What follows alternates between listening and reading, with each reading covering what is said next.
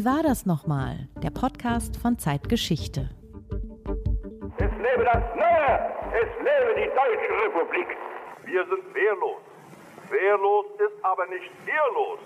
Wir stehen vor der Wahl zwischen Sklaverei und Freiheit. Wir wählen die Freiheit. Wir wollen mehr Demokratie wagen. Wir haben so vieles geschafft, wir schaffen das.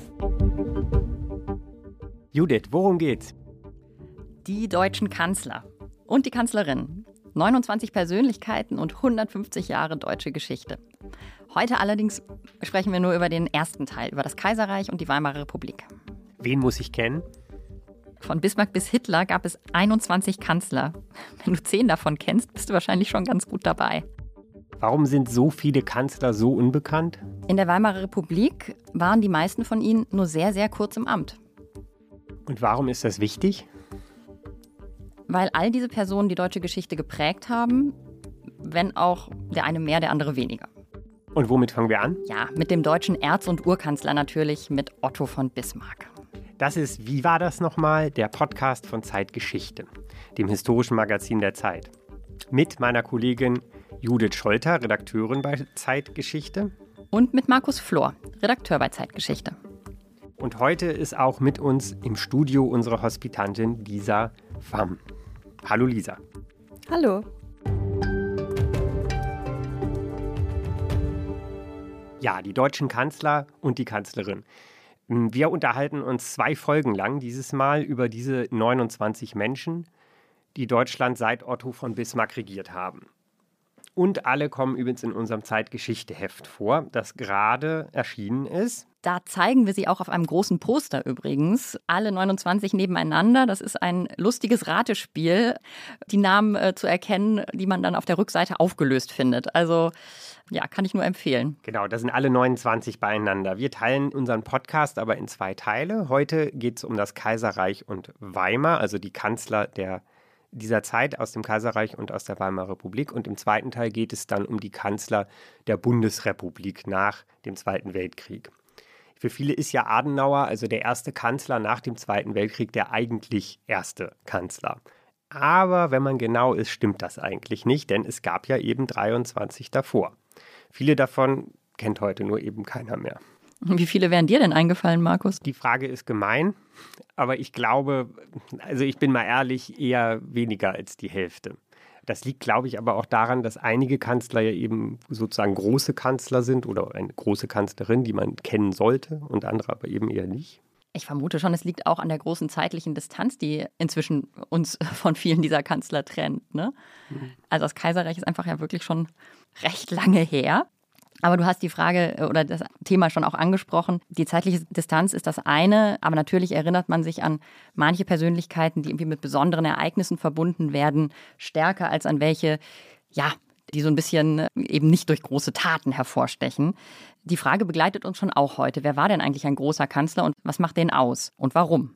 Genau. Sicher ist auch noch ein Punkt, einige Kanzler hat man selber erlebt. Also ich bin 1980 geboren und habe zwei, drei, wie viel sind es jetzt, erlebt. Schmidt nicht, das war 82, da war ich zwei. Aber alles, was davor ist, kennen wir eben nur aus Büchern oder aus dem Radio, aus dem Fernsehen, wie auch immer. Wir wollen aber heute ein Kanzlerpanorama entwickeln, auf Reihen von Bismarck bis zum Ende der Weimarer Republik. Die haben wir alle nicht erlebt, natürlich.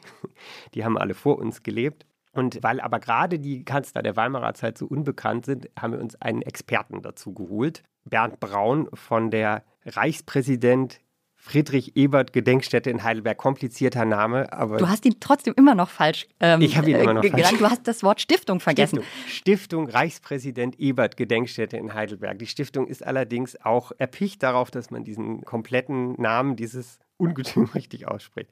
Ja, und dann ist Lisa, unsere Hospitantin, raus auf die Straße gegangen in Hamburg und hat sich umgehört in Sachen Kanzler, so ne, ein bisschen mal äh, Stimmen eingeholt zu diesem Thema. Das wollen wir uns heute auch noch anhören. Was hast du die Leute denn eigentlich gefragt, Lisa? Wer denn der erste deutsche Kanzler überhaupt war? Und wussten die Leute Bescheid? Besser als ich? Ich sag mal so, da wurden sicherlich einige dunkle Geschichtsunterrichterinnerungen hervorgerufen oder auch nicht. Wollen wir es uns mal anhören? Ja. Wer war denn der erste deutsche Kanzler? Der erste deutsche Kanzler, Konrad Adenauer. Der erste von der Bundesrepublik, aber der erste deutsche Kanzler seit dem Deutschen Reich vielleicht? Oh, da muss ich gerade mal passen. Ich war eigentlich mal ganz gut in Geschichte, aber ähm, erster deutscher Kanzler vom Deutschen Reich. Äh, oh, oh, oh, oh, oh. Reichskanzler Bismarck gab es da nochmal irgendwie? Wer war denn der erste deutsche Kanzler? Das weiß ich leider nicht. warte, warte. Ähm, Aden, nicht, nicht, ich, ich kannte den Namen. Ich hatte es in Französisch, Adenauer, aber nein, vor ihm war einer. Adenauer als Dritter oder so. Weiß ich nicht, sorry. Adenauer. Ludwig Erhard. Ich sag mal Adenauer. Äh, oh. oh nein, oh Gott, das, das war nicht cool, oder? Kann sein. Oh. Gute Frage. Hätten wir beim Geschichtsunterricht noch mal ein bisschen mehr aufgepasst. Ist echt so? Oh nein. Ja, und wer Könnte- war der Adenauer? War der. Konrad Adenauer, oder? Nee. Nee, der war aber von der Ding. Oh je. Oh Gott. Wer war denn der erste deutsche Kanzler? Nächste Frage. Äh, der erste deutsche Kanzler. Okay, gut. Äh, äh Skip. Ich habe keine Ahnung. Vom Deutschen Reich. Oh Gott. Bismarck. Bismarck. Wer war denn der erste deutsche Kanzler? Ich glaube Adenauer, oder? Der, ah, das war äh, Konrad Adenauer. Wer war denn der erste deutsche Kanzler? Ich glaube, wir sind nicht die Richtigen für Sie. Was fällt Ihnen denn äh, zu Bismarck ein? Bismarck war nämlich der erste deutsche Kanzler. Nix. Doch, war Mineralwasser. Ja, Mineralwasser. Warum Mineralwasser? Ach so, na gut, wir waren ja in Hamburg, oder Lisa, du warst ja in Hamburg auf der Straße unterwegs und da denkt man vielleicht dann wirklich an die Quelle bei Friedrichsruh, ne? Das ist der letzte Amtssitz oder ja, Wohnsitz auch von Otto von Bismarck, äh, wo tatsächlich, meine ich, diese Quelle liegt, die viele jetzt eben mit dem Bismarck Mineralwasser verbinden. Und das ist wahrscheinlich schon ein bisschen eine Hamburger Spezialität, dass die, den Leuten das dann einfällt. Das kaufen manche Hamburger gerne, weil der alte Reichskanzler da auch noch vorne drauf ist, glaube ich, mit Bart. Und Ja. das ist sehr schön. Aber insgesamt war die Umfrage insofern für mich sehr interessant, weil die Leute ja schon Sachen sagen. Also sie sagen nicht, ich weiß es nicht, sondern ihnen fallen sofort Namen ein. Und einer fällt ihnen ganz besonders ein. Ja. Ja, Konrad Adenauer ne, kommt, kommt wirklich oft und das finde ich auch, das ist so ein Zeichen dafür, dass man natürlich mit dem Wort Kanzler, Bundeskanzler die Bundesrepublik verbindet. Das ist eigentlich irgendwie auch klar, ne? dass Adenauer dann da als der Prototyp oder der Erste schon in Erinnerung ist. Was ich auffällig fand, war schon auch eine Altersverteilung. Jedenfalls nach dem Hören ältere Gesprächspartner dann doch auf den Namen Bismarck kommen, wenn man ihnen ein bisschen Zeit lässt, sie ein bisschen auch in die Richtung bringt, dass es vielleicht nicht nur um die Bundesrepublik geht. Also kann man vielleicht sagen, Lisa, dass die Leute den Bismarck passiv irgendwo im Hinterkopf dann doch haben, aber vielleicht im ersten Moment nicht drauf gekommen sind beim Stichwort Kanzler? Ich glaube einfach, dass Bismarck Ihnen in Erinnerung geblieben ist, wegen Geschichtsunterricht wahrscheinlich auch primär, gerade äh, die Leute auch in meinem Alter, aber dass man ihn nicht als Reichskanzler gesehen hat, also dass man das vielleicht im Geschichtsunterricht vielleicht eher noch vernachlässigt hat. Hm.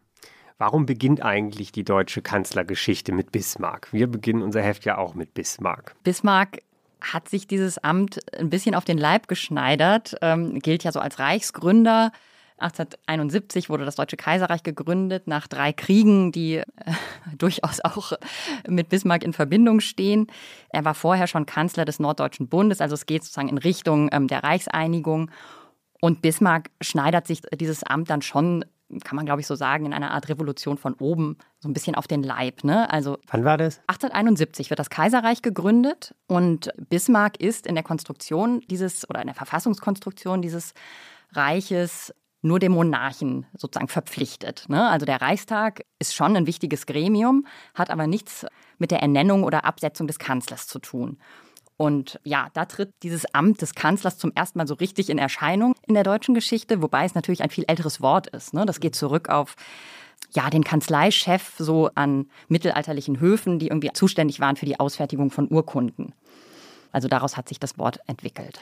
Ja, was ein, ein großer Kanzler war oder eine große Kanzlerin, stellt sich ja meistens im Nachhinein heraus. Man misst die Leute halt an ihrer Politik, an dem, was sie gemacht haben, wofür sie stehen. Bismarck war nun auf jeden Fall ein sehr langer, also lange amtierender Kanzler. Ich glaube 19 Jahre, die längste Amtszeit überhaupt. Aber kann man denn, frage ich jetzt mal, sagen, dass er ein großer Kanzler war? Kann man das so sagen? Oder war einfach nur ein lange dran? Also ich glaube beides. Ne? Also er war ähm, über 19 Jahre lang Reichskanzler. Allein dadurch ist er natürlich irgendwie äh, eine ganz entscheidende Figur der, der deutschen Geschichte. Dass er sozusagen mit dieser Reichsgründung in Verbindung steht, ist auch einer der Punkte, der ihn ja also groß hat halt immer eine Wertung, ne? Und das ist vielleicht ein bisschen schwierig, weil da der Mythos Bismarck dann irgendwie auch immer gleich dranhängt. Aber wenn man jetzt mal versucht, das relativ wertfrei sich anzugucken, dann ist er einfach eine wichtige Figur und da geht einfach kein Weg dran vorbei. Der hat die deutsche Geschichte geprägt durch seine Innenpolitik. Ähm, also die Schlagworte sind da ja bekannt. Das Sozialistengesetz, der Kulturkampf, diese Zuspitzung irgendwie auf die preußische protestantische Geschichte, so das Deutsche Reich in so eine Richtung lenken und natürlich auch durch seine Bündnispolitik, die Außenpolitik, die er betrieben hat. Und dann hat er aber auch, und das geht dann in Richtung dieses Mythos, einfach immer wieder erzählt, wie wichtig er war für die deutsche Geschichte. Und das, ähm, ja, das bringt dann halt schon auch das gewünschte Resultat. Also in unserem Heft beschreibt unser Autor Christoph Nonn das ähm, ganz vorzüglich, wie ich finde. Dieses neu gegründete Deutsche Reich hat einen wahnsinnigen Bedarf an irgendwie identifikationsstiftenden Figuren. Also man braucht Leute, Figuren, mit denen man sich irgendwie in Verbindung setzen kann und die man, über die man sich identifizieren kann. Und Bismarck gelingt das über seine Memoiren, ja, sich zu so einer Figur schon auch zu stilisieren. Und das ist dann von Generationen von Historikern und weniger Historikerinnen, ehrlich gesagt. Also viele, viele Historiker haben das tradiert, dieses Bild. Natürlich wird Bismarck heute auch viel kontroverser diskutiert und differenzierter gesehen. Aber natürlich bleibt er eine wichtige Figur, die man auch immer wieder neu betrachten muss. In dem Sinne war er ganz bestimmt ein großer Kanzler, Hm. klar. Es gibt ja auch kaum einen Kanzler, der sich so sehr verewigt hat. Also sage ich jetzt mal. Was meinst du damit? Naja, man schaut sich in Deutschland um.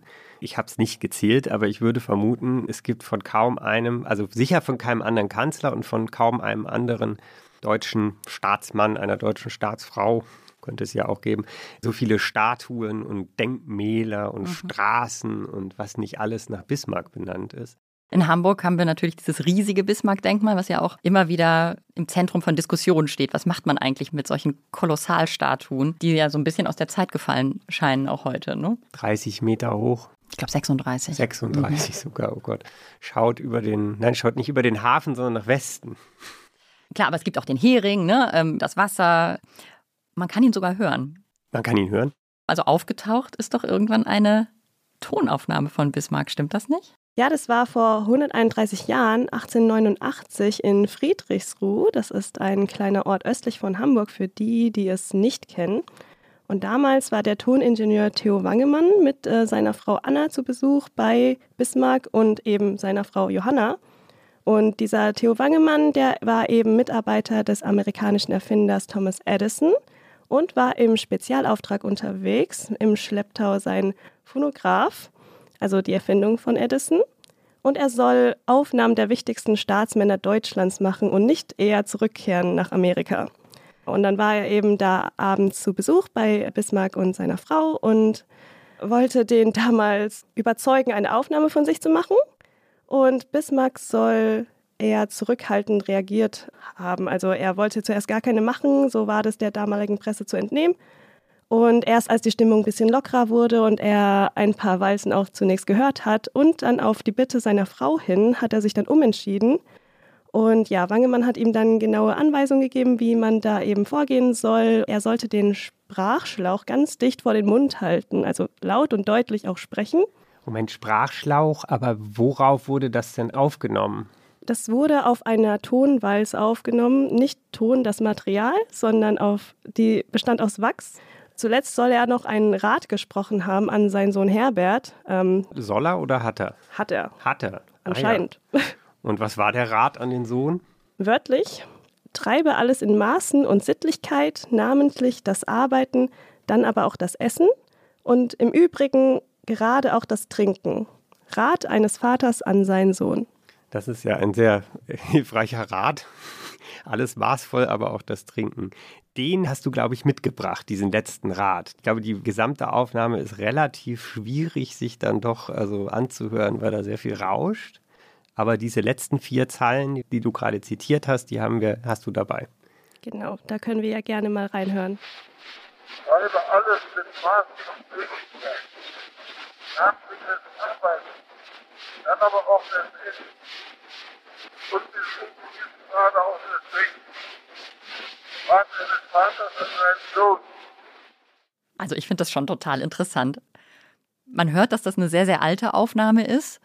Ich hätte mir Bismarcks Stimme anders vorgestellt. Tiefer. Tiefer? Hohe Stimme. Hm? Irgendwie konterkariert es den Mythos so ein bisschen. Andererseits zahlt es natürlich auch total darauf ein, weil jetzt hört man die Stimme des Reichskanzlers. Das ist ja schon irgendwie, irgendwie irre.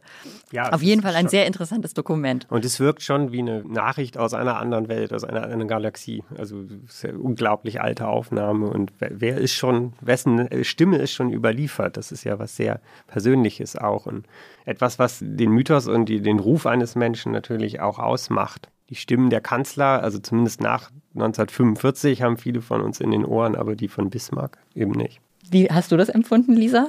So eine alte Aufnahme? Also die meisten waren ja auch sehr schwer verständlich. Ich habe am Anfang auch einfach gar nicht gewusst, was er da sagt.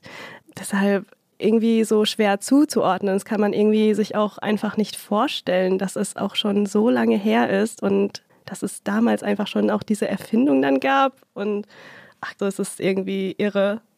Die Szene finde ich schon auch toll, ne? dass da so ein Mitarbeiter von Edison mit so einem Köfferchen wahrscheinlich oder vielleicht auch mit einem relativ großen Koffer nach Friedrichsruh reist, dann den Sprachschlauch auspackt und Bismarck vor den Mund hält. Also das scheint ja wie einem, einem Film entsprungen, aber wird sich ja wohl so zugetragen haben. Bismarck war zu der Zeit noch Kanzler, ne? 1889. Also Ja, so gerade. Ne? Also ein Jahr später ist er es nicht mehr. Und ähm, danke für das Ja. vielleicht kommen wir jetzt nochmal zurück zur Politik sozusagen. Es charakterisiert ihn ja vielleicht auch, dass er in Friedrichsruh dieses Ding besprochen hat und nirgendwo anders, denn er zieht sich dann ja schon ein bisschen zurück zu dem Zeitpunkt. Ein Jahr später kegelt ihn Wilhelm II. aus dem Amt, weil er sich mit dem irgendwie nicht mehr so richtig versteht. Oder was, was steckt dahinter? Er ist ja mit dem zweiten Wilhelm dann nicht mehr so gut wie mit dem ersten. Ja, genau. Ne? Also die Kanzlerschaft Bismarcks ist in ihrer ganzen Länge ja sehr mit dem ersten Kaiser Wilhelm I. verbunden. Die beiden haben irgendwie so eine Art symbiotische Beziehung gehabt. Und mit Wilhelm II. ist Bismarck von Anfang an nicht klargekommen, beziehungsweise auch in die andere Richtung funktionierte das so. Also die beiden stammten irgendwie auch dann schon aus anderen Zeiten. Bismarck war ja dann durchaus auch schon sehr alt. Man kann es, glaube ich, schon so sagen, dass, ähm, dass Wilhelm II. dann schon auch so Bismarck ein bisschen in die Richtung drängt, irgendwann sein Rücktrittsgesuch einzureichen. Da gab es eine Reihe von Schikanen und gegenseitigen Animositäten und 1890 ist es dann soweit und der Lotse geht von Bord. Da gibt es ja diese berühmte Karikatur. Also das wurde schon als Zäsur natürlich empfunden, auch in der Öffentlichkeit dass dieser Kanzler, dieser, dieser Mann, der über 19 Jahre lang an der Spitze des Reiches stand, jetzt eben zurücktritt. Ähm, ja, er hat sich dann wirklich nach Friedrichsruh zurückgezogen, also auf sein Gut bei Hamburg und äh, das wurde zu so einer Art Wallfahrtsstätte. Dann äh, sind die Leute hingepilgert, da gab es eine Bahnstrecke, die da entlang führte und die Leute standen Schlange, um dem Reichskanzler, dem alten Reichskanzler nahe zu sein. Aber jetzt entsteht ja auch ein interessanter Moment. Der Erfinder des Amtes, wenn man so will, tritt ab, wird abgetreten. Und es entsteht die Frage im Raum, kann jemand anders Kanzler? Wer waren denn eigentlich seine Nachfolger? Ja, gehen wir sie doch mal durch. Ich glaube, sieben gibt es im Kaiserreich dann noch nach Bismarck. Eins, zwei, drei. Wir haben hier unser Poster liegen. Ich zähle mal durch. Eins, zwei, drei, vier, fünf, sechs, sieben. Ja, richtig. Sieben Stück, genau. Und die ersten beiden, Leo von Caprivi, eben 1890 und Ludwig von Hohenlohe Schillingsfürst. Das sind wahrscheinlich die Namen, die niemand wüsste, wenn man so eine Straßenumfrage unter 1000 Menschen machen würde, glaube ich, sind die ersten beiden Nachfolger. Was zeichnet die aus? Die gelten als Lückenfüller. Das ist natürlich nicht besonders schön für die beiden, aber so steht es nun mal in den meisten Geschichtsbüchern und so wird es auch gewesen sein, wenn man sich ihre Taten durchliest. Naja, viel ist da nicht gekommen. Übergangskanzler wird auch manchmal gesagt. Von Caprivi gibt es ein Detail, das die Zeiten überdauert hat. Das ist der sogenannte Caprivi-Zipfel. Was hat es damit auf sich? Ist das ein Gebäck? Ja, könnte man denken. Oder für ein Kleidungsstück oder so. Nein, es ist ein Streifen Erde sozusagen, also eine Gegend, ich weiß gar nicht genau, ob das ein zusammenhängendes geografisches Gebiet ist, in Form eines Tals oder so. Es ist ein Zipfel in, äh, am Nordostrand von Namibia, was ja deutsche Kolonie war. Und das äh, haben sich die Deutschen eben damals von den Engländern in einem Vertrag zusichern lassen. Und es sollte eigentlich eine Verbindung zwischen der West- und der Ostküste Afrikas herstellen, zwischen den Kolonien dort und dort. also im Westen und Osten Afrikas. Es war aber nur der erste Teil und der zweite, dritte, vierte, fünfte, den man noch gebraucht hätte. Den äh, hat Deutschland dann nicht mehr bekommen.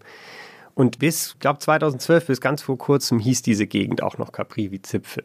Wobei viele wahrscheinlich gar nicht mehr wussten, warum.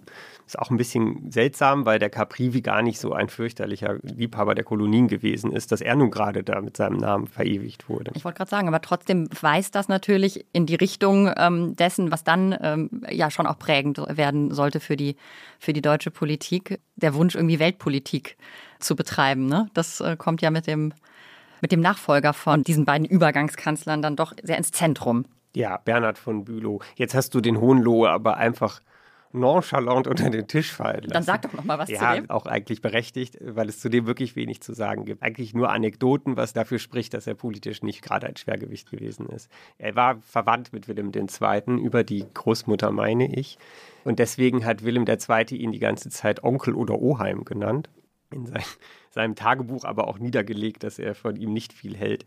Und er hat ihn eigentlich ab der Mitte seiner Amtszeit schon ausgebotet, weil eben der Nachfolger, den du eben schon erwähntest, Bernhard von Bülow, preußischer Ministerpräsident wird und im Prinzip schon zum Nachfolger und dann auch schon zum Anstatt Reichskanzler, also zum Schattenreichskanzler, könnte man sagen, aufgebaut wird. Bernhard von Bülow wir haben das Stichwort Weltpolitik ja schon genannt. Da kommen dann so Stichworte in die Diskussion rein, die man dann vielleicht doch noch aus dem Geschichtsunterricht kennt. Also die Flotte äh, soll aufgebaut werden. Es wird ein Rüstungswettkampf mit England begonnen. Das berühmte Zitat, das mit dieser Zeit verbunden wird, stammt äh, von diesem Kanzler, von Bernhard von Bülow. Wir wollen niemand in den Schatten stellen, aber wir verlangen auch unseren Platz an der Sonne. Das hat er 1897 im Reichstag rausposaunt und ähm, das zeigt, dass dieses Deutsche Reich irgendwie vor Kraft äh, strotzt und sich einmischt in die internationale Politik, tatsächlich seinen Platz da noch nicht gefunden hat und auch von den Nachbarn ähm, sehr zu Recht irgendwie argwöhnisch äh, begutachtet wird. Was wollen die eigentlich? Das ist, glaube ich, den Nachbarn ziemlich unklar. Bülow, so viel ist klar, der will eben wirklich mitspielen, der will Kolonien, der will Weltpolitik betreiben, äh, der meint, man könne nur so wahre Größe irgendwie beweisen. Ja, wird ansonsten also als etwas kann man vielleicht sagen, glitschiger Typ beschrieben. Also es gibt ein Zitat von einem Zeitgenossen, der hat ihn immer nur den Aal genannt. Kein netter Spitzname. Nee, kein netter Spitzname, genau. 1909 stürzt er dann über einige Skandale, die den Kaiser betreffen und die er nicht verhindert hat, dieser äh, Bernhard von Bülow. Ja, da muss er also seinen, seinen Platz räumen. Ja, Bülow wird 1909, glaube ich, abgelöst von Theobald von Bethmann Hollweg nicht ganz unkomplizierter Name, aber den sollte man schon kennen. Der Name ist vielleicht doch relativ bekannt äh, im Vergleich zu seinen drei Vorgängern. Er ist der Kanzler der Juli-Krise, also in der Zeit, in der eben der Weltkrieg beginnt, der Erste Weltkrieg. Eigentlich also ein typischer Vertreter so der hohen Ministerialbürokratie, will verschiedene Interessen im Kaiserreich ausgleichen. Das ist keine ganz einfache Aufgabe wenn man dann auch immer noch was vom Kaiser eingeflüstert bekommt und äh, dann die Parteien auf der anderen Seite stehen und so weiter im Reichstag. Und dann kommt eben diese fatale Zeit der Juli-Krise, wo irgendwie wirklich die Welt, wie wir ja wissen, am Abgrund steht und an der Schwelle zu diesem, diesem Weltkrieg. Und er lässt sich eben überzeugen von den Militärs, dass ein Krieg gegen Russland und Frankreich, ein begrenzter Krieg zu gewinnen sei und stimmt dem Blankoscheck an Österreich-Ungarn zu. Wir sind im Jahr 1914. Wir sind im Jahr 1914. Der österreichische Thronfolger Franz Ferdinand ist in Sarajevo ermordet worden und Österreich äh, stellt ein Ultimatum an Serbien und das Deutsche Kaiserreich verspricht sozusagen bedingungslos Habsburg da zur Seite zu stehen in einem Krieg, der dann irgendwie relativ unausweichlich ist. Das ist eigentlich auch allen klar.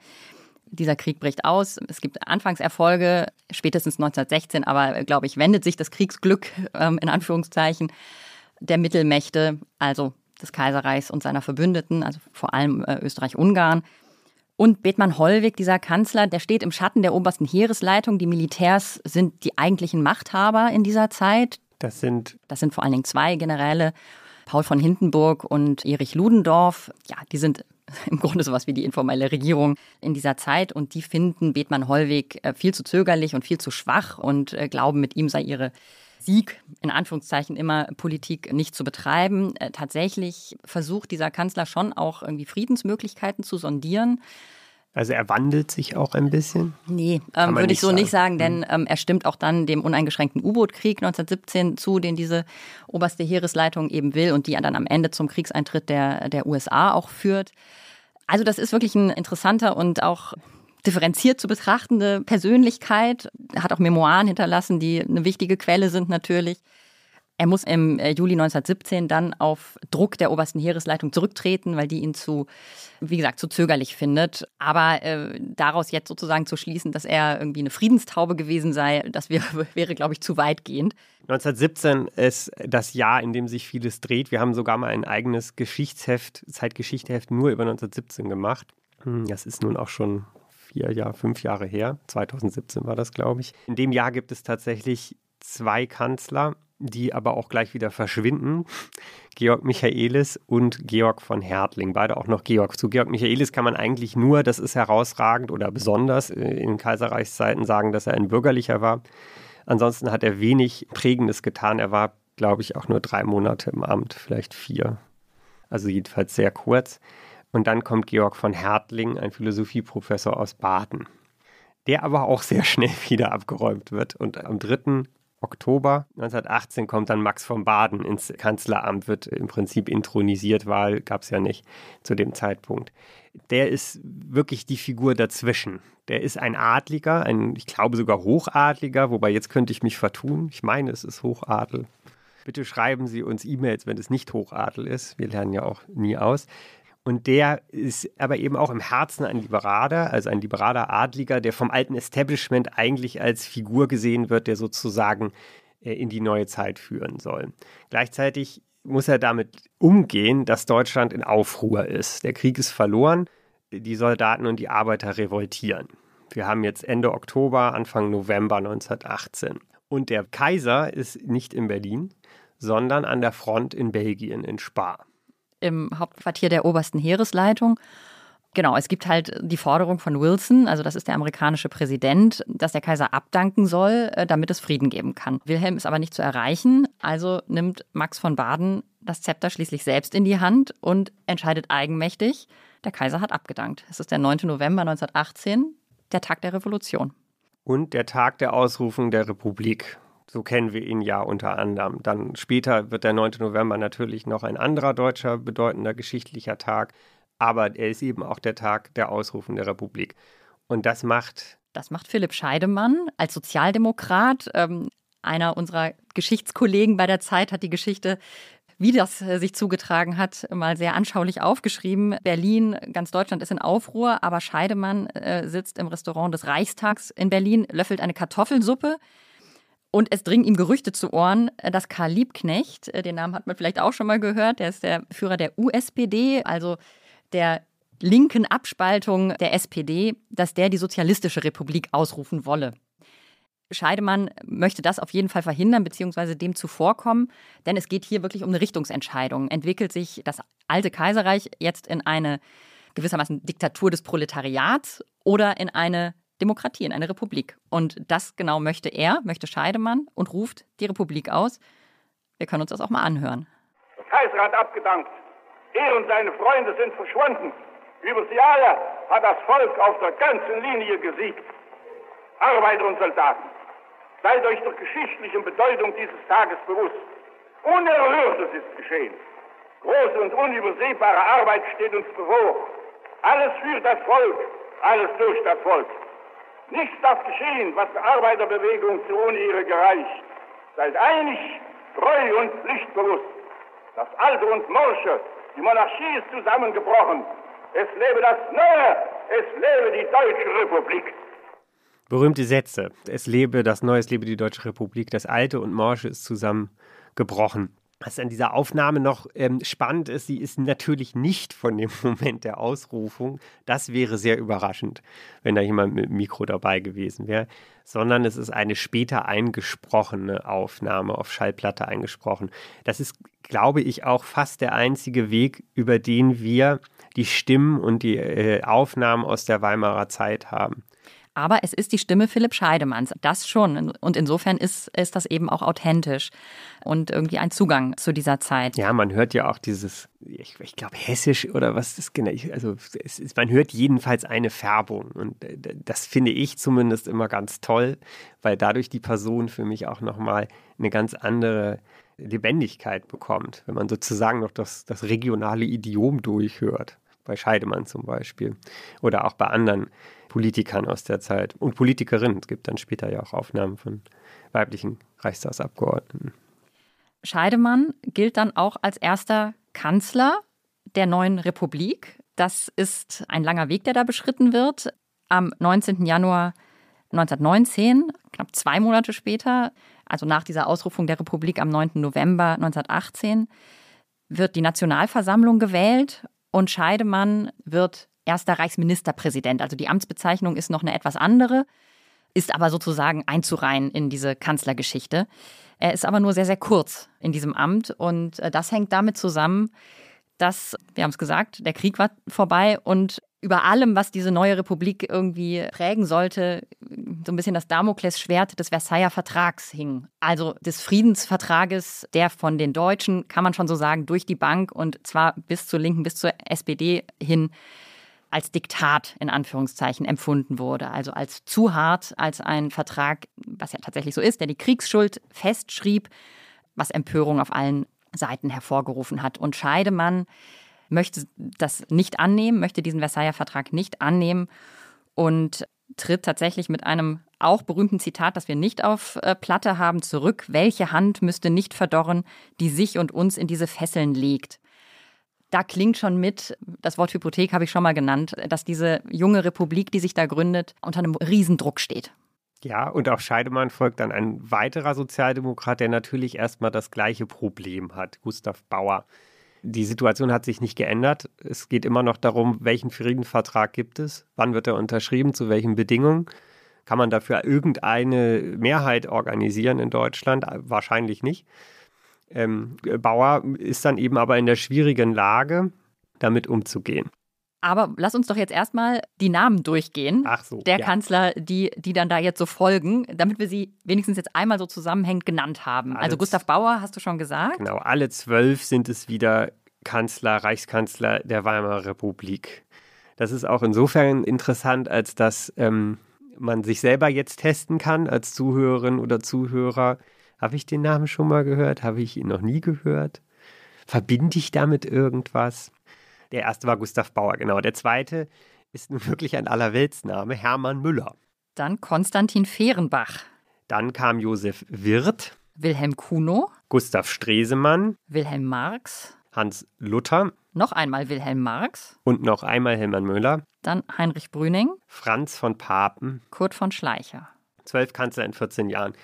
Zwei sind zweimal dabei, haben Sie vielleicht gemerkt, mit zwei Amtszeiten, voneinander getrennten Amtszeiten. Genau, die sind also zu völlig unterschiedlichen Zeiten, einmal ganz früh, einmal ganz spät zum Teil in der Republik Kanzler. Das ist also auch etwas, was wir aus unserer Zeit, also aus der Bundesrepublik, sicher nicht mehr kennen. Nee, genau. Und es ist auch tatsächlich kaum ein Name noch bekannt, würde ich sagen. Gut, einer, zwei vielleicht. Stresemann, hm.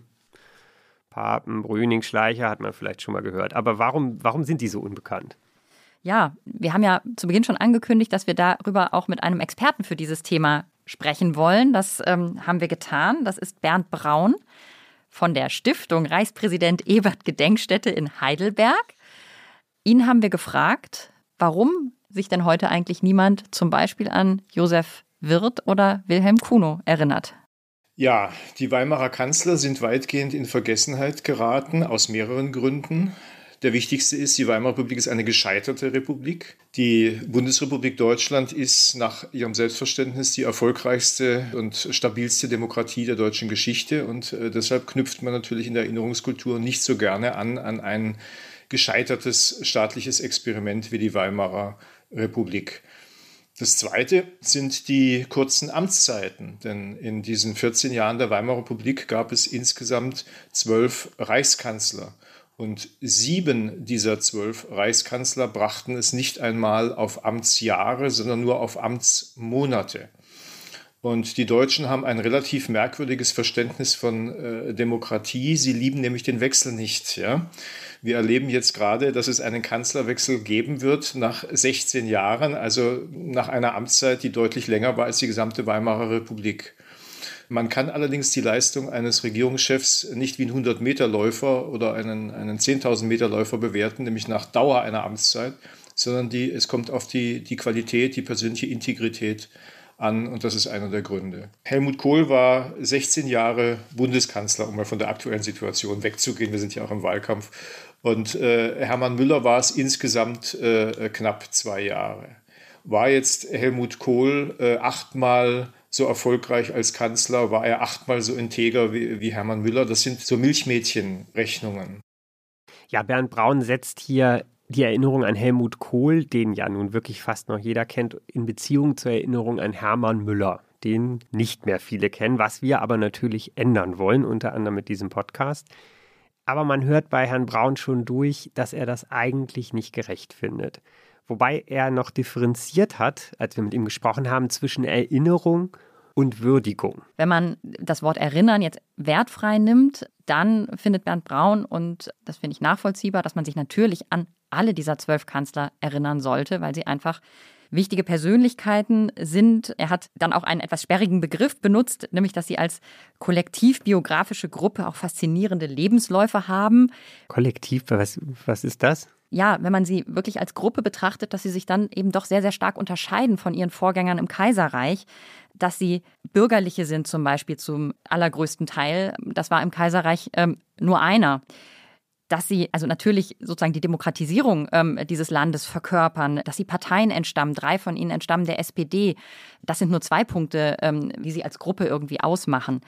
Dann ähm, hat Bernd Braun aber, was, was eben interessant ist, diese wertfreie Erinnerung noch von der Würdigung unterschieden. Und äh, da ist es dann natürlich schon klar, dass man etwas differenzierteren Blick auf die Weimarer Zeit haben sollte und zum Beispiel die letzten dieser Kanzler, wenn man Würdigung im Sinne von Huldigung ist jetzt äh, nochmal ein schwieriger Posit Begriff, sehr einfach positive Erinnerung, Wertung ja. genau Mhm. äh, betrachtet, ähm, dann dann natürlich rausnehmen muss, weil da einfach schon der Weg in Richtung der Diktatur und äh, der Machtübernahme Hitlers so stark im Raum steht, dass man die da eben nicht äh, von trennen kann. Ja, Brüning, Papenschleicher, sagt man ja so. Genau. sind der Weg dahin, wobei er da ja auch differenziert. Nochmal zurück zu dem, äh, an wen sollte man sich erinnern. Wir haben ihn dann so ein bisschen gepiekst und er hat dann doch gesagt, okay, zwei sollte man vielleicht herausheben aus den anderen. Besonders, also ich meine, äh, würde ich jetzt zwei herausgreifen wollen, das sind Josef Wirth und Hermann Müller. Josef Wirth war äh, der Kanzler des Vertrages äh, von Rapallo, also des Ausgleichs mit Sowjetrussland. Er hat ähm, sozusagen war der beste Redner unter diesen zwölf Weimarer äh, Kanzler nach der Ermordung von, von Rathenau hat er im Reichstag eine aufwühlende Rede gehalten und hat gesagt, da steht der Feind, der sein Gift in die Wunden eines Volkes träufelt, da steht der Feind und dieser Feind steht rechts. Bei Hermann Müller muss man sagen, dass er die äh, letzte Koalition geführt hat, die letzte Regierung, die eine Mehrheit im Parlament hinter sich hatte von äh, 28 bis 30 und er war ein schwerkranker Mann bereits dann in, während, der erst, während dieser Kanzlerschaft und hat die Regierungsgeschäfte weitergeführt, weil er dem Ganzen dienen wollte. Die Ermordung von Rathenau hat Herr Braun gerade angesprochen. Sehr bekanntes Datum der Weimarer Zeit, um das nochmal sich vor Augen zu führen. Da wird der Außenminister Deutschlands in Berlin auf dem Weg zur Arbeit erschossen. In seinem Auto. Das muss, muss man sich wirklich vor Augen führen. Das wäre wie wenn Heiko Maas auf dem Weg ins Außenministerium in Berlin heute Opfer eines rechtsradikalen Attentats wird. Auf offener Straße erschossen, mehr oder weniger.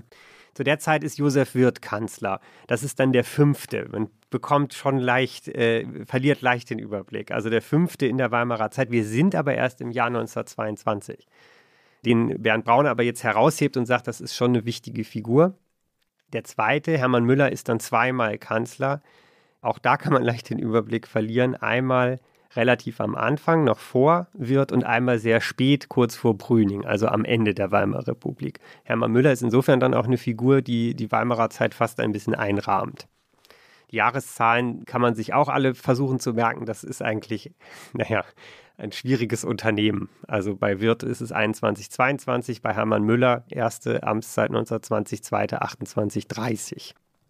Hermann Müller, Josef Wirth, Auf zwei wollte sich Bernd Braun dann aber doch nicht beschränken und hat uns noch einen dritten Reichskanzler aus der Weimarer Zeit genannt, den er herausheben würde. Und das ist Gustav Bauer, der zweite Reichskanzler nach Philipp Scheidemann, der sich auch mit der gleichen Frage, wegen der Herr Scheidemann zurückgetreten ist, beschäftigen muss, nämlich der Frage, ob das Deutsche Reich den Friedensvertrag von Versailles annimmt oder nicht und unter welchen Bedingungen.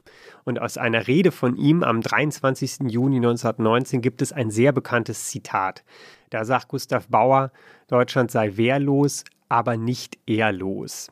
Und von dieser Rede gibt es tatsächlich ein Tondokument, zwar keine Liveaufnahme, auch hier nicht, aber ein später eingesprochenes Stück Ton, also eine, eine Schallplatte mit Gustav Bauer und seinem berühmten Zitat. Etwa nach zwei Dritteln sagt er die berühmten Worte. Das hören wir uns jetzt an. Hier wird ein besiegtes Volk an Leib und Seele vergewaltigt, wie kein Volk je zuvor. Meine Damen und Herren, kein Protest heute mehr, keinen Sturm der Empörung.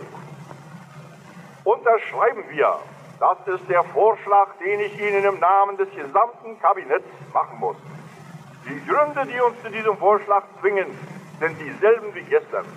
Nur trennt uns jetzt eine Frist von knappen vier Stunden vor der Wiederaufnahme der Feindseligkeit. Einen neuen Krieg können wir nicht verantworten, selbst wenn wir Waffen hätten. Wir sind wehrlos. Wehrlos ist aber nicht ehrlos. Gewiss, die Gegner wollen uns an die Ehre, Daran ist kein Zweifel. Aber dass dieser Versuch der Eheabschneidung einmal auf die Urheber selbst zurückfahren wird, dass es nicht unsere Ehre ist, die bei dieser Welttragödie zugrunde geht, das ist sein Glaube bis zum letzten Atemzug. Und dazu ein paar Worte von Bernd Braun.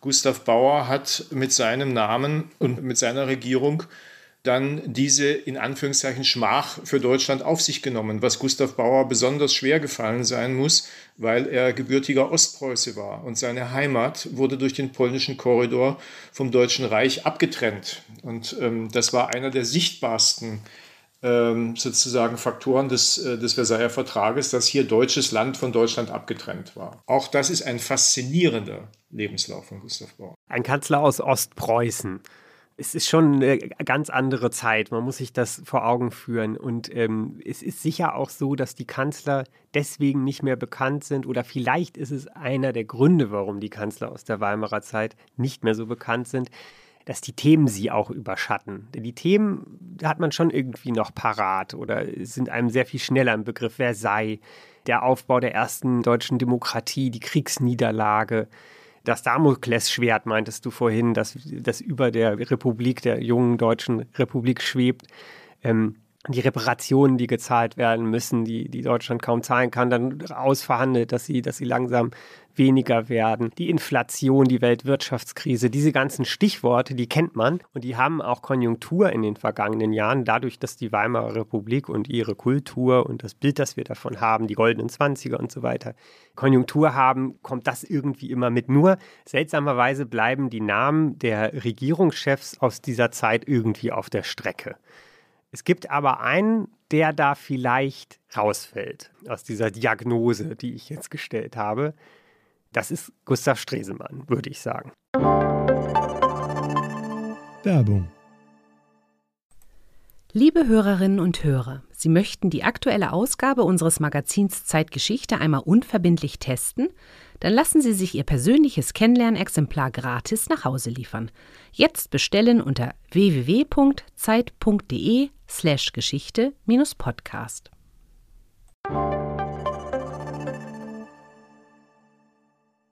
Eigentlich ist er ja auch nicht als Kanzler bekannt, sondern als Außenminister. Also insofern ist das, das schon wieder interessant und zahlt genau ein auf die These, die du da gerade aufgestellt hast. Denn Kanzler ist auch er tatsächlich ja nur drei Monate lang. Ne? Drei Monate und nur.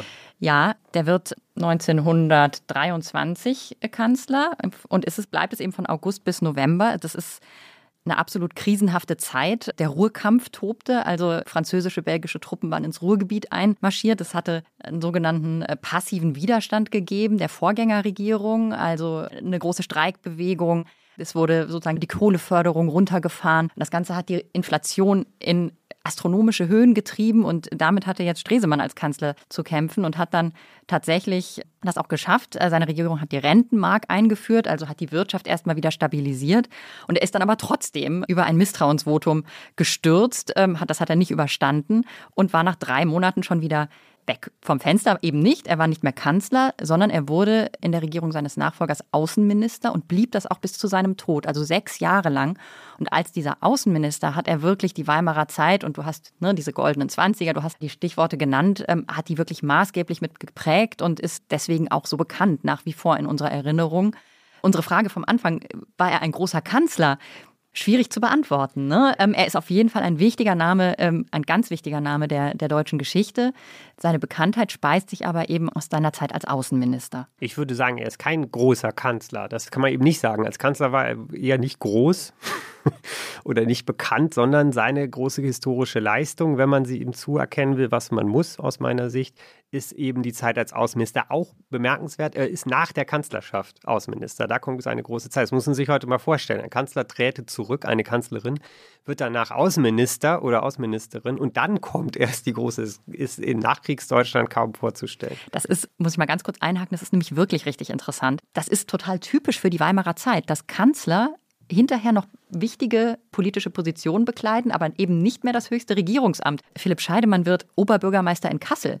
Man stelle sich mal vor, Helmut Kohl wäre nach seiner Kanzlerschaft Bürgermeister. Woher kam er eigentlich nochmal? Ludwigsburg? Ludwigshafen. Mal. Ludwigshafen natürlich, Entschuldigung. Wäre Oberbürgermeister geworden. Unvorstellbar. Aber das war in der Weimarer Republik ganz typisch und eben auch für Stresemann ja, der dann Außenminister wird, nicht Oberbürgermeister. Man liest auch manchmal, dass unter den Politikern in der ähm, und Politikerinnen womöglich auch in der Weimarer Republik das Kanzleramt gar nicht so wahnsinnig beliebt war. Also dass das nicht unbedingt jeder angestrebt hat. Heute ist das für viele Politiker ja durchaus das Amt, auf das man eben zustrebt, wenn man was werden will. Es galt als Schleudersitz. Ne? Die Parteienlandschaft war total zersplittert die größte Ausdehnung sozusagen hatte der Reichstag mit 15 Parteien. Und dass da die Regierungsbildung schwierig ist, kann man sich ja vorstellen. Ne? Also das war wirklich kein beliebtes Amt. Es gab auch nicht sowas wie offizielle Kanzlerkandidaten. Aber wir kommen jetzt ein bisschen ab. Wir wollten ja über Gustav Stresemann sprechen. Stresemanns große Zeit ist die als Außenminister. Was schafft er? Auch da wieder Begriffe, die man irgendwie aus dem Geschichtsunterricht kennt. Äh, Locarno,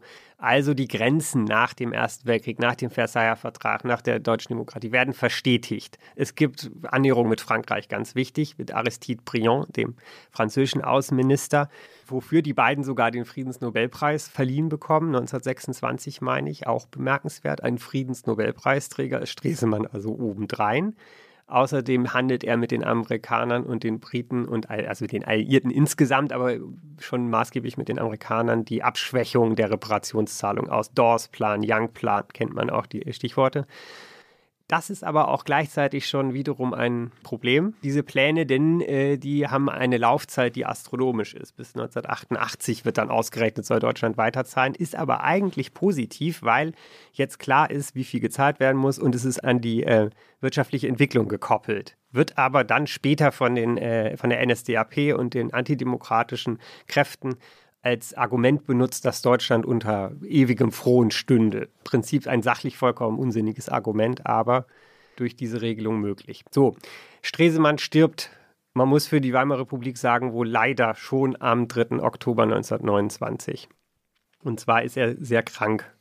Schon sehr lange, tut nicht viel für seine Gesundheit, hat einen Schlaganfall, den er nicht überlebt. Es gibt eine riesen Trauerfeier in Berlin am 6. Oktober. Viele sagen im Nachhinein, das ist eigentlich das Begräbnis der Weimarer Republik. Ab da geht es bergab, da ist es vorbei. Der große, große Staatsmann Stresemann ist tot und es ist nicht wirklich zu sehen. Hermann Müller auch schafft es auch nicht, sozusagen die Lücke auszufüllen. Vielleicht liegt es nicht an ihm, vielleicht liegt es an anderen Dingen. Und Hermann Müller, der Kanzler ist in diesem Moment, ist tief bewegt. Das kann ich behaupten, weil es eine Tonaufnahme der Rede gibt, die Hermann Müller am 6. Oktober 1929 im Reichstag auf den gerade verstorbenen Gustav Stresemann hält. Und daraus hören wir jetzt einen ersten Ausschnitt. Tiefe Erschütterung hat uns alle ergriffen, als wir am Morgen des 3. Oktober die Nachricht vom Hinscheiden Gustav Stresemanns erhielten. Wir wussten zwar, dass er seit Jahren schwer krank war, dennoch traf uns die Kunde von seinem Tode an jenem Morgen völlig unerwartet. Ja, ich habe es gerade schon angedeutet, gesundheitliche Probleme. Ähm, Stresemann hat damit schon lange zu kämpfen. Ein bisschen genauer, es ist wohl eine Autoimmunerkrankung gewesen, die ihm immer wieder zusetzt. Herzanfall gab es auch schon und äh, am 3. Oktober ist es dann eben wieder ein Schlaganfall, den er zu Hause erleidet und nicht überlebt. Dazu ein kleiner Hinweis, wer Babylon Berlin gesehen hat, die Serie, die mit großem Erfolg äh, im privaten und auch im öffentlichen Fernsehen in Deutschland gelaufen ist, da gibt es eine Szene, in der Stresemanns Tod inszeniert wird als mindestens unterlassene Hilfeleistung, irgendwo Richtung fast schon ein Mord. Das ist eher Fiktion. Also dafür gibt es keine, soweit ich weiß, keine, keine Hinweise, dass das tatsächlich so gelaufen sein könnte, dass ihn da ein politischer Gegner am Zeug flicken wollte. Bemerkenswert an der Rede von Hermann Müller im Reichstag ist, wenn man sie sich heute durchhört, wie häufig Müller auf solche Begriffe wie Vaterland, Vaterlandsliebe, Patriotismus zu sprechen kommt. Aber das erklärt sich schon auch ein bisschen aus der Zeit. Wir wollen aber erst mal kurz reinhören, was ich meine. Dazu ein zweiter Ausschnitt. Für Deutschland und für das deutsche Volk glühte sein Herz mit der ganzen Inbrunst, der er fähig war, und eindringlich und beredt wie kein anderer sprach er über sein Heimatland. Gegenüber den vielen Anfeindungen, die oft maßlos ungerecht waren, ist es für mich als Reichskanzler in dieser Stunde eine Ehrenpflicht zu erklären, dass es keinen teuren Deutschen geben konnte als Gustav Stresemann, der sein ganzes großes Können für das von ihm über alles geliebte Vaterland einsetzte. Das über alles geliebte Vaterland, der größte Patriot, der größte, die Vaterland, also es ist ja wirklich ein Füllhorn von Ausdrücken aus dieser Richtung, die hier von, von Attributen, die ihm äh, angeheftet werden, wie Orden an die Uniform. Und man muss, glaube ich, hier in Rechnung stellen, dass es darum geht, Stresemann eben auch genau dagegen zu verteidigen, dass das vielleicht nicht so sein könnte, weil er den Ausgleich mit den Kriegsgegnern gesucht hat, weil er äh, versucht hat, die junge deutsche Demokratie auf ein Fundament zu stellen durch die Außenpolitik. Also Stresemann musste auch selber erstmal dazu kommen, das muss man fairerweise jetzt äh, dazu sagen. Er ist nicht schon immer ein überzeugter Demokrat gewesen. Man sagt dann immer Vernunftrepublikaner, Vernunftdemokrat, wie auch immer. Aber auf jeden Fall in diesem Moment, in dem er gestorben ist und seine historische Leistung beurteilt wird oder gewürdigt wird, vielmehr vom äh, aktuell amtierenden Kanzler, geht es ihm darum, eine Botschaft auch an die Gegner von Stresemann und damit an die, an die Gegner der Republik von rechts zu senden, auch von links, aber vor allem von rechts zu senden, die gegen seine Politik, was ja fast schon äh, prophetisch ist, äh, Front machen und immer mehr Front machen werden in dem Moment, in dem er nicht mehr da ist und dann irgendwann ja leider auch Erfolg haben. Und die junge Republik und besonders die Sozialdemokraten noch mehr als jetzt Stresemann, der ja ein Liberaler ist, stehen halt unter dem ständigen Verdacht, das Vaterland nicht genug zu lieben äh, oder äh, womöglich eben die Niederlage im Ersten Weltkrieg verschuldet zu haben, die sogenannte Durchstoßlegende, dass Sozialdemokraten, Kommunisten unter den Arbeitern und Soldaten dafür verantwortlich wären, dass das äh, deutsche Heer den Krieg verloren hätte. Das muss man hier alles mithören sozusagen, wenn man sich vor Augen führt, warum Hermann Müller gerade die Vaterlandsliebe von Stresemann so herausstreicht. So, und jetzt noch ein letztes, eine letzte Sequenz aus dieser Rede. Das ist der Abschluss der Rede. Das Goodbye, das Farewell, das Auf Wiedersehen. Da wird nochmal auch der große Bogen zur deutschen Geistesgeschichte hergestellt. Das will ich jetzt nicht vorwegnehmen, sondern das kann man sich jetzt einfach noch einmal anhören und auf sich wirken lassen. Und dann sind wir mit der Todesrede auch gut. Dann muss ja nicht zu morbide hier werden. So steht die Persönlichkeit Gustav Stresemanns vor uns. Wir nehmen Abschied von ihm in der Gewissheit, dass sein Gedächtnis in der Zukunft fortleben wird. Er wird als einer der Baumeister an den Wiederaufbau Deutschlands der Geschichte angehören sein Werk steht fest gegründet und uns allen bleibt in Zukunft die Aufgabe, es in seinem Geiste fortzusetzen. Von ihm nehmen wir Abschied in dem Bewusstsein, dass wir in ihm einen großen Staatsmann, einen Führer und einen trefflichen Menschen verloren haben. Ich rufe ihm die Worte seines geliebten Goethe nach. Dieser ist ein Mensch gewesen und das heißt ein Kämpfer sein. Ein Kämpfer sein. Das ist schon auch eine tolle Rede, finde ich. Ja, ich finde das ein ganz, ganz eindrucksvolles Tondokument. Ne? Also du hast das ja gesagt, dass man die Betroffenheit diesem Reichskanzler Hermann Müller anmerkt, dem da sein Weggefährte, sein ganz sicher auch eine Stütze seiner Regierung weggebrochen ist, der, ne, also ein, ein Begleiter äh, gestorben ist und der tief bewegt ist. Und das hört man dieser Stimme an. Und ähm, wenn man weiß, was dann kommt und dass auch dieser Hermann Müller kurze Zeit später, ich glaube nur Monate später, seiner schweren Krankheit erliegen wird und damit die letzte Regierung der Weimarer Republik, die sich auf eine eigene parlamentarische Mehrheit stützen konnte, zu Ende geht, auseinanderbricht, dann ist das schon auch in diesem Tonfall, der, der da zu hören ist und in dieser tiefen Betroffenheit wirklich eindrucksvoll. Und ähm, also mich bewegt das auch sehr, das ähm, merke ich und ähm, ich könnte mir vorstellen, dass es den Hörerinnen und Hörern auch so geht. Und was kommt dann? Ein großer Bruch, aber irgendwie auch nicht. Es beginnt die Zeit der sogenannten Präsidialkabinette. Das erste ist von Hermann Brüning geleitet. Ähm, also es beginnt eine Zeit, vielleicht kann man es so sagen, in der mit Notverordnungen regiert wird. Also ich habe es gesagt, ähm, die Regierungen stützen sich nicht mehr auf eine parlamentarische Mehrheit. Der Reichspräsident hilft beim Regieren, das erlaubt die Weimarer Reichsverfassung, Artikel 48 ist das, glaube ich. Und insofern wird ähm, der Reichstag entmachtet. Die demokratisch gewählte ähm, Volksvertretung wird entmachtet. Es ist eine gewisse Art von Rückfall ins Autoritäre. Ja, die Namen, die man jetzt kennt, die hatten wir vorhin auch schon erwähnt, sind eben Heinrich Brüning, Franz von Papen und Kurt von Schleicher, die ganz eng mit dem Aufstieg der NSDAP und Adolf Hitlers verbunden sind, wobei man auch da noch unterscheiden muss. Das tut auf jeden Fall unser Experte Bernd Braun. Der einzige wirkliche, sagen wir mal, große Schurke unter diesen drei war Papen. Papen hat also sowohl dann gegen Kurt von Schleicher intrigiert und hat letztlich die Kontakte hergestellt, dass Hitler zum Reichskanzler ernannt äh, wurde. Und er hat auch diesem NS-Regime während der zwölf Jahre gedient in verschiedenen äh, Funktionen. Erst als Vizekanzler, dann als Botschafter in, in Österreich und dann in der äh, Türkei. Und er hat auch das goldene Parteiabzeichen der NSDAP verliehen bekommen und war ja dann nicht umsonst Angeklagter im Nürnberger hm, Kriegsverbrecherprozess ist dort allerdings freigesprochen worden.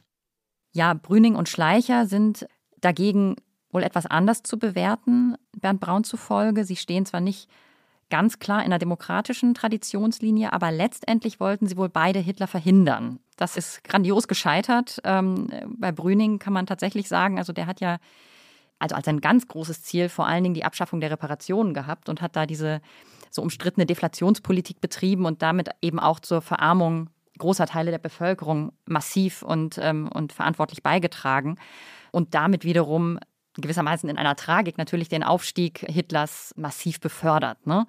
Ja. Indirekt vielleicht. Indirekt, Wo ja. Brüning indirekt, Papen sehr direkt. Papen, genau, das haben wir ja gehört. Ne? Und Schleicher, der als graue Eminenz gilt, als Vertrauter Hindenburgs auch, ist eine schillernde Figur. Er und Franz von Papen sind sozusagen im Zentrum der Intrige, die dann schließlich Adolf Hitler an die Macht bringt.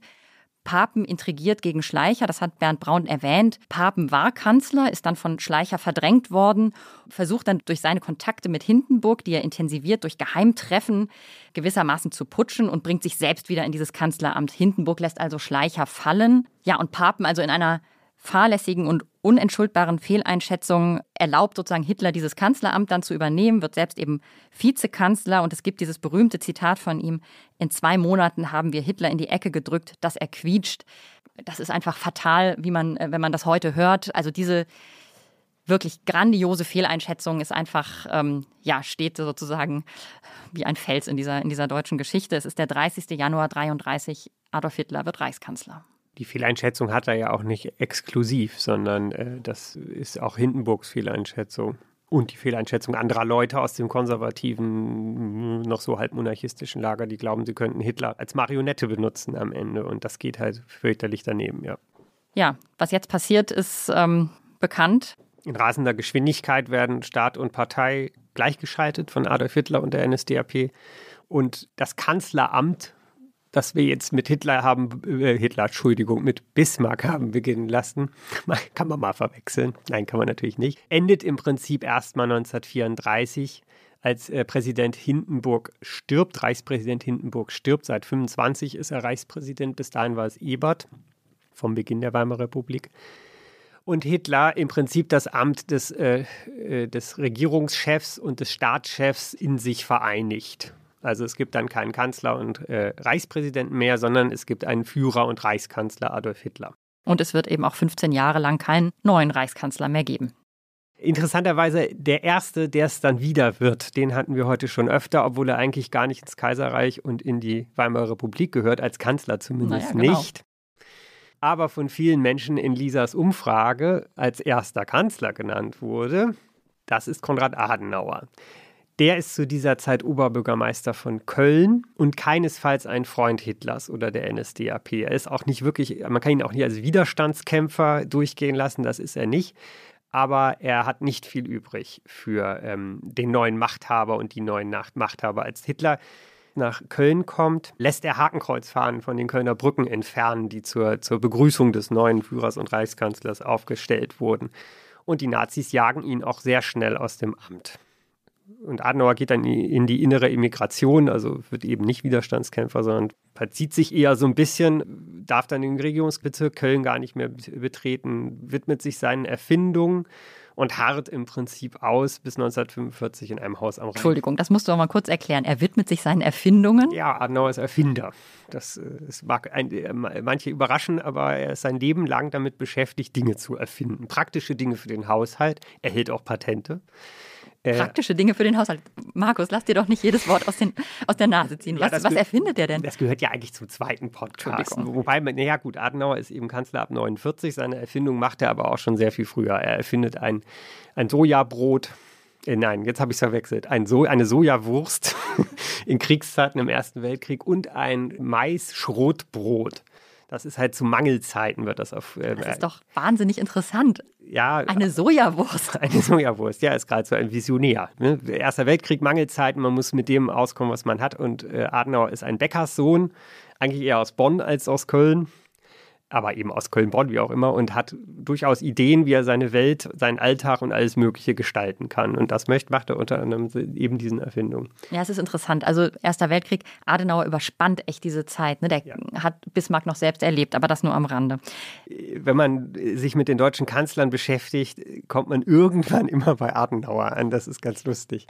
Natürlich auch, weil er irgendwie von vielen als ein solcher inszeniert wird und sich selber auch so inszeniert hat, als der eigentliche Kanzler nach dem Krieg. Aber um ihn hier nochmal einzuordnen in unseren Podcast äh, und warum wir am Ende jetzt nochmal auf Adenauer zu sprechen kommen, ähm, nach dem Krieg machen die Amerikaner ihn sofort wieder zum Oberbürgermeister von Köln. Die Stadt wird dann aber britisch. Und da knirscht es. Adenauer ist ein ganz eigener Charakter und ähm, hat sich den Nazis widersetzt, wie wir schon gehört haben, hat aber auch nicht allzu viel mit den Besatzungsmächten äh, am Hut. Als äh, es den Befehl gibt oder die Anordnung, in Köln alle Bäume zu fällen, tut er das einfach nicht und rettet damit alle Kölner freut das heute, den Grüngürtel, den er übrigens äh, selbst auch erst angelegt hat in seiner Zeit als Oberbürgermeister. Also sozusagen die grüne Lunge der Stadt, äh, die sich einmal rund um die Stadt zieht. Also, um schon mal so ein bisschen auf unsere nächste Folge hinzuweisen, ähm, in der es ja natürlich auch zentral um Adenauer gehen wird, können wir ihn hier schon mal einspielen und äh, seine Stimme hören. Es geht um dieses, ähm, in einem späteren Interview, um dieses Fällen der Bäume, dem er sich widersetzt hat. Also er wird zuerst etwas gefragt und antwortet dann.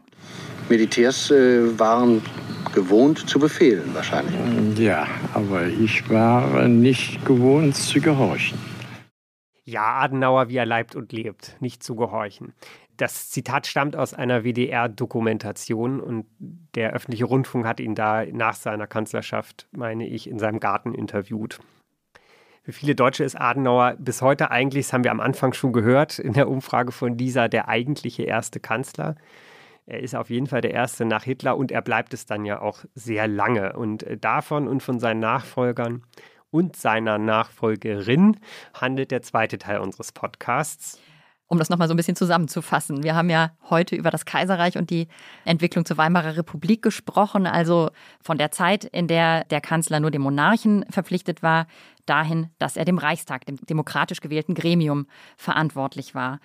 Dann folgte die Diktatur des Nationalsozialismus. In der das Kanzleramt quasi nicht mehr existierte, also zumindest in der Funktion halt abgeschafft war von Hitler ab 1934.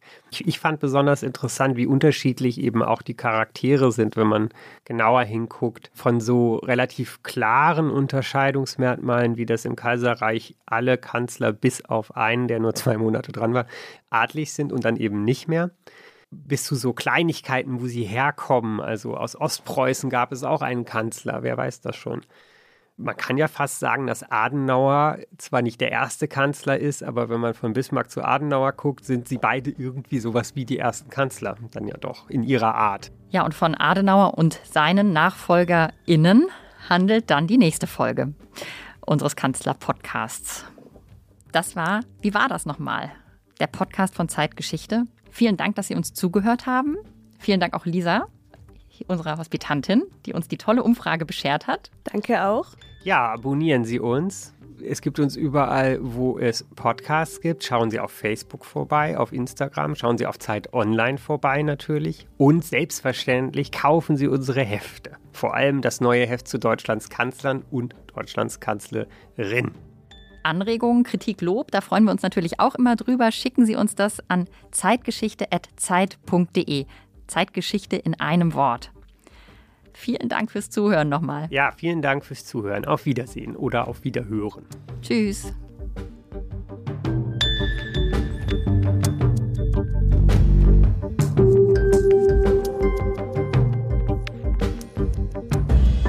Wie war das nochmal? Ist der Podcast von Zeitgeschichte produziert von Pool Artists.